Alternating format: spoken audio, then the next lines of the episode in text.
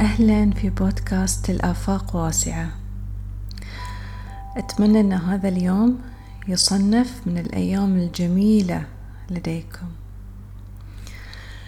العقل الواعي واللاواعي من المفاهيم اللي جدا جدا كبيرة بالنسبة لي وجدا عميقة.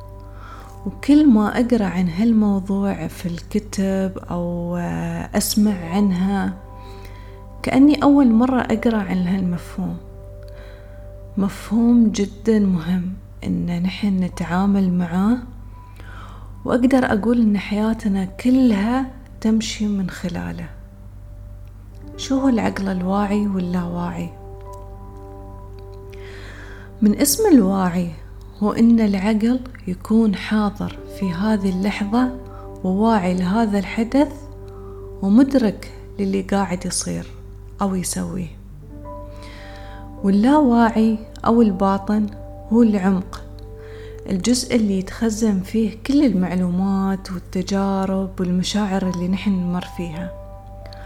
وأغلب حياتنا وواقعنا الحالي العقل اللاواعي هو اللي متحكم. كيف؟ تعرفون إن العقل اللاواعي يحتل نسبة تسعين بالمية مقارنة بالعقل الواعي اللي هو على نسبة عشرة بالمية فقط. العقل اللاواعي يكون تقريبا مساحة فاضية أول ما ننولد. ومع تقدم الأيام والشهور والسنين نبدأ نسمع ونتكلم ونميز إلى آخره. ونمر في تجارب من الطفولة وبعضها تأثر على الأشخاص وتكبر معاهم هذه التجارب. ونكبر ونوصل مرحلة المراهقة ونمر بتجارب تأثر فينا. تعامل المحيطين معانا من الأهل الأصدقاء البيئة المحيطة فينا والوعي الجمعي. وايد أشياء نمر فيها. وكل هذه التجارب والمعتقدات والأفكار والمشاعر وكل اللي مرينا فيه وعشناه سواء كان بالتفكير والمشاعر بشكل متكرر نقدر نقول إنه هو اللي رسم واقعنا وحياتنا حاليا. وحياتنا حاليا هي محصلة العقل اللاواعي إلا في حين إذا الشخص أدرك هذا الشيء وبدأ في مرحلة الوعي والتطوير لتفكيك تلك المعتقدات والتجارب اللي مر فيها. وإنه يبدأ يفهم شوي شوي اللي مر فيه ويتعامل معاه بطريقة مختلفة. وأيضا يراقب المشاعر في الوقت اللي يسترجع فيه تلك الذكريات. تعاملنا في الوقت الحالي وردات أفعالنا تجاه الأحداث اللي تمر في حياتنا تجينا من العقل اللاواعي. اللي هو يتدخل ويدافع عن الموقف ويحل المشكلة اللي قدامه في غياب العقل الواعي اللي صار على الأغلب نقدر نقول إنه نايم. مرت علينا مواقف نسأل فيها ليش يصير معاي هالشي؟ ليش كل مرة نفس التجربة أنا قاعدة أعيدها؟ أحيانا نمر في تجربة تأثر علينا سلبيا. ونعيش الحزن والضيق من هالتجربة. وكل يوم نسترجع التجربة في خيالنا ونعيش نفس المشاعر وكل يوم نفس الشيء هني نحن قاعدين نرسل إشارات للعقل إنه هو قاعد يعيش كل يوم نفس التجربة كأنها تجربة جديدة. لين يتبرمج عقله هذا هو الواقع. والكون قاعد يعطيه نفس التجارب. وبعد ما يطيح في نفس التجربة يرجع ويقول أنا ليش يصير معاي تشي مرحلة خلق واقع جديد ما تكون في يوم وليلة. هذه مرحلة مستمرة في كل يوم لكن تحتاج تفعيل العقل الواعي. نقدر نقول نحتاج تفعيله دوم.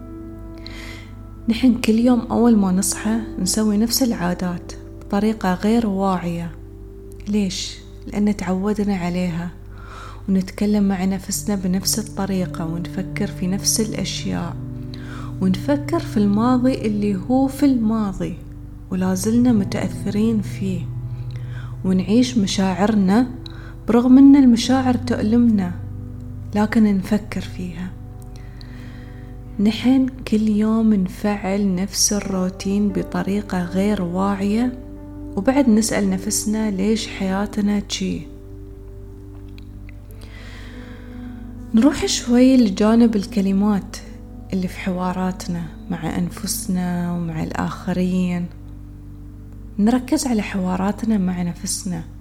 هل هي حوارات جلد وإهانة للنفس أم هي حوارات بناءة؟ كلمات مثل أنا فاشلة أنا غبية أنا ما أفهم إلى آخره. وحواراتنا مع الآخرين. كثير ما صرنا نسمع مسميات حيوانات بين الأصدقاء والوصف على الأشياء بكلمات نشوفها عادية.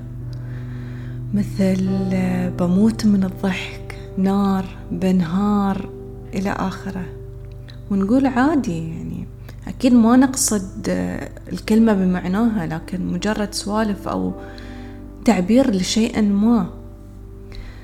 اللاواعي ما يفرق بين المجاز والواقع.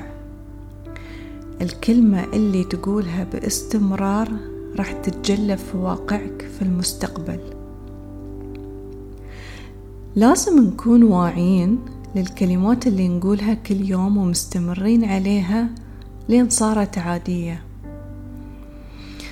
في جملة قريتها في كتاب كنت أقرأه تقول مستقبلك يعتمد على حال وعيك الآن هل أنت واعي بطريقة كافية تخلينا ندرك اللاواعي في أي اتجاه يمشينا؟ هل نحن اليوم قاعدين نسعى لاستبدال المفاهيم والمعتقدات المتخزنة في اللاواعي واستبدالها بالأفضل؟ دايما أدعي الله إنه ينور بصيرتي في كل جوانب حياتي وإنه يحطني دائما في المكان الصحيح نحن اللي نشكل حياتنا وواقعنا ونحن اللي قدامنا كل الخيارات ومخيرين إن نختار الأفضل والأنسب وحاليا أحاول أسأل نفسي دوم قبل ما أخطي أي خطوة.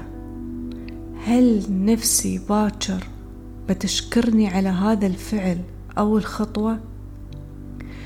إذا اليوم نتمنى حياتنا تكون جميلة وفيها من السعادة والراحة والإطمئنان